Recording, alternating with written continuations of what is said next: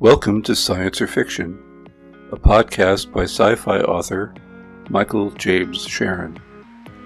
In this program, we'll be discussing science, fiction, and the often blurred spaces between the two.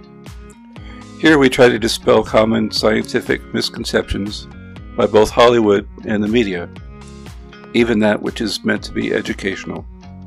My background includes a Bachelor of Science and Master of Arts in Physics with experience in both R&D and production.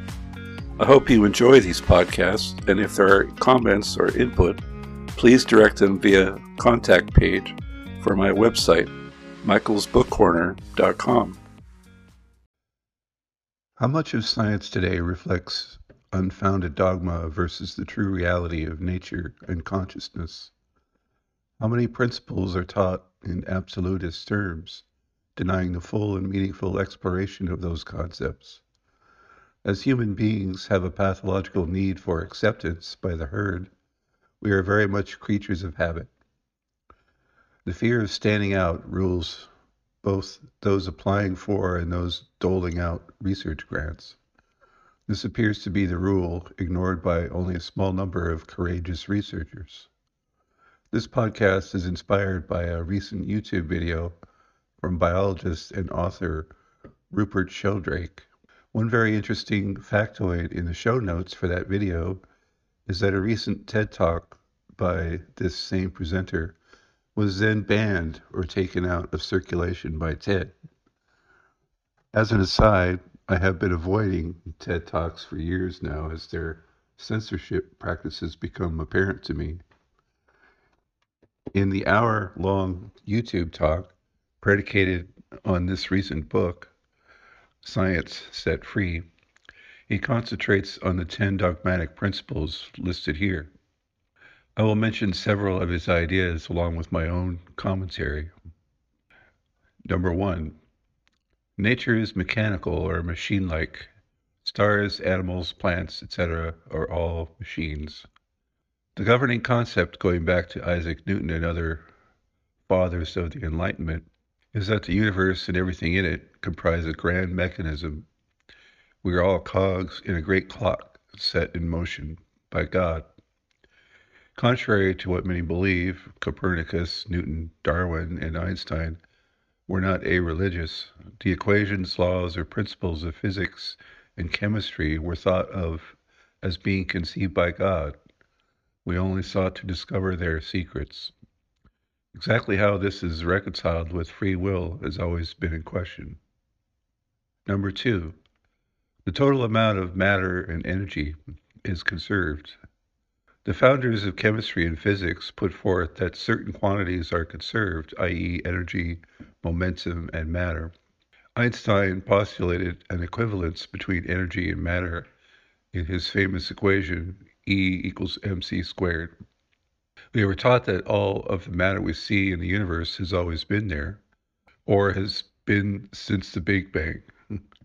With the improvement of observational tools, we now have dark energy and dark, dark matter, which we're told makes up the vast majority of the cosmos. Now we don't have any direct evidence that either of these exist. The search has been going on for decades.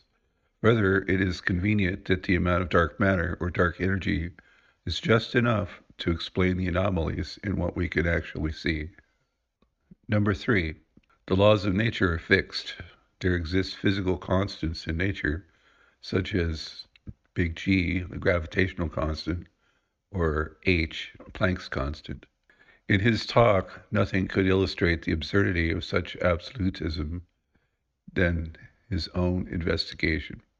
In the Great British Library, Sheldrake dragged out books with lists of the various standards for comparison. New records for these constants are available about every 10 years or so. In one example, the speed of light had dropped by some 20 kilometers per second between 1928 and 1940, only to rise again. Similarly, the gravitational constant, g, also varied from one measurement to another and over time. In consulting with a keeper of standards in the UK, he was told this was due to error or the averaging of several measurements. It was pointed out that discrepancies were out of line with experimental error, though it was noted that variations were well outside the indicated error bars. Fear not, we can all be safe knowing that a law was passed in Great Britain fixing the speed of light so it shall never change. Upon leaving this keeper of records, Sheldrake was offered a pamphlet entitled The Latest Values of the Physical Constants. Number four, matter is unconscious. For many societies throughout the ages, the idea that lakes, rocks, plants, and animals were imbued with spirits has been the norm. A small number still believe this today. As yet, I've not come across a concrete definition of consciousness. Does it apply knowledge of oneself and one's surroundings? What exactly is knowledge versus instinct? Microbes move and respond to changes in their environment. In search of food or in response to stimulus, are they conscious? Where does my consciousness end and another begin? We believe that consciousness is attached or associated with matter. Then quantum mechanics tells us that there are no true boundaries between one atom and another, regardless of how far apart they are. My molecules overlap yours, and yours overlap those of trees and rocks. Does that mean there is individual consciousness or only a collective one? Number five, nature is purposeless, as in a machine. Other than for humans, angels, or God, the Cartesian view separated man and the rest of nature. Anyone who cares for a dog, cat, goat, or any other animal knows this cannot be the case. For some time, however, this notion mirrored religion in that man should have dominance over nature and all creatures. Perhaps this was a way to explain away all of the cruelty inflicted on animals and the wasteful treatment of the environment. Of course, it does not explain the cruelty we inflict on each other. Even if we do not know what that purpose is, we all feel there is some reason for being. Number six, biological inheritance is material via DNA. I'm inclined to believe that inheritance is primarily via DNA, but there seem to be other paths. Many animals, such as humans, bears, chimpanzees, and the like, actively teach their offspring survival skills. At least in the case of humans, our offspring are essentially a blank slate. If so called civilization collapsed tomorrow, what survival skills would the average person have? And what skills would any of their children have? They need to be taught since those skills are not in our DNA. We need to see examples or solve simple cases before we can move up the learning curve. One could say that the survival skill imprinted in our DNA is the desire to teach our offspring, but not much more. Sheldrake brings up an entirely new path of adaptation called morphic resonance. Adaptation to certain toxins by cells not exposed to those toxins has been observed. Briefly, cell cultures were exposed to toxins along with their offspring over several generations. As we might expect, the cells which survived to divide but ending up in the next culture survived at a higher rate, indicating that some had developed immunity. At the same time, cultures of the same generation were grown, yet not exposed, at least not initially. Later on, the strains which had never been exposed had developed immunity. The question is, how was this possible if they were not descended from a strain of survivors? Supposedly, this synchronicity extends to other areas, according to Sheldrake. In the case of learning, for example, teaching crows or rats a particular trick in Los Angeles is mysteriously connected to rats or crows in New York or Tokyo learning the same tricks. Morphic resonance is the idea that there is a connection between these creatures and that skills or immunities are mysteriously transferred from one to the next. Is there such a thing as collective consciousness? Whether there is or is not, the study of such things must not be shunned. Number seven, memories are stored as material traces inside of the brain. In other podcasts, we've discussed the nature of intelligence, of which memory is a key component.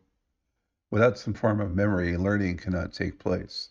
Slime molds do not have brains, yet they can learn. Animals with very small brains, and consequently a lower capacity for memory, by this notion, can be very intelligent. Crows, octopuses, rats, and other creatures are capable of learning and maintaining memories over the long term.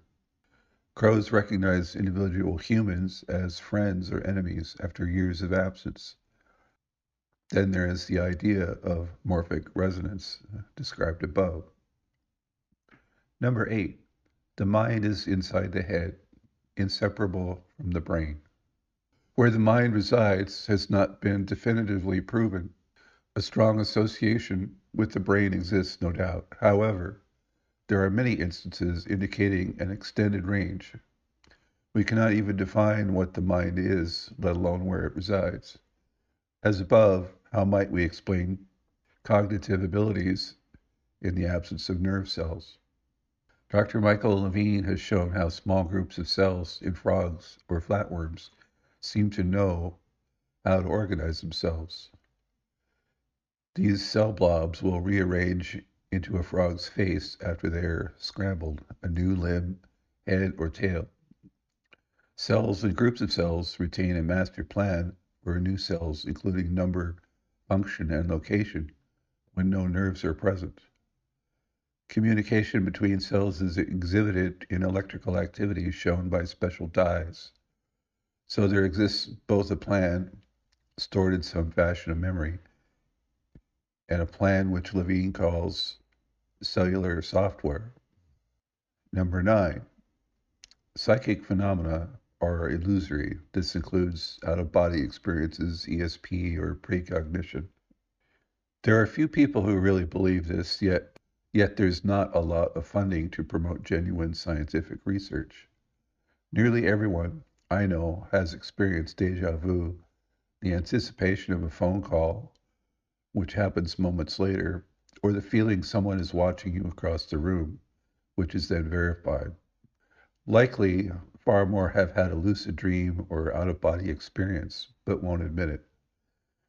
In the few controlled studies which have been done, more extraordinary feats of remote viewing or extrasensory perception have been noted. Such phenomena are worthy candidates of study, even if we don't quite know how to study them yet. Number 10, mechanistic medicine is the only valid form. This conjecture would rule out any ideas of mind over matter, self healing, or placebo effects.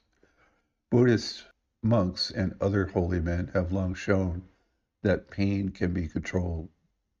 There is no explanation for the placebo effect, the benefits of prayer, or any holistic non chemical or nutritional treatment. A more plausible explanation for the acceptance of this by society is that the money in herbal or holistic medicine is very low compared to pharmaceuticals. In the early part of the 20th century, it was Rockefeller who commissioned a nationwide study of medical schools to discover which ones were more favorable to writing prescriptions. At the same time, the half or more practitioners who used effective traditional remedies were demonized as quacks. Then the Rockefeller and Carnegie foundations gave generously to those medical schools who advocated the prescribing of pills. Doctors these days are taught very little about pharmaceuticals, nutrition, or other treatments. This podcast has only touched the surface of the many areas which mainstream science prefers to ignore. Episodes in the future will explore such topics in an attempt to break out of this cage of conformity.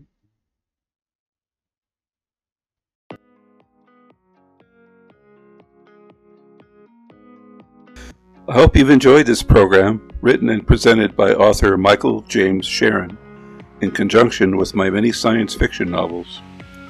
Please visit the website, michaelsbookcorner.com, to see what is on offer.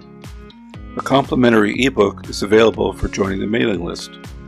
This podcast is available on most outlets such as Spotify, Apple Podcasts, Audible, Anchor FM, Amazon, and also on YouTube under the playlist Science or Fiction. Look for the host on Instagram, medium.com, or Twitter under at classic underscore sci underscore phi. Thank you.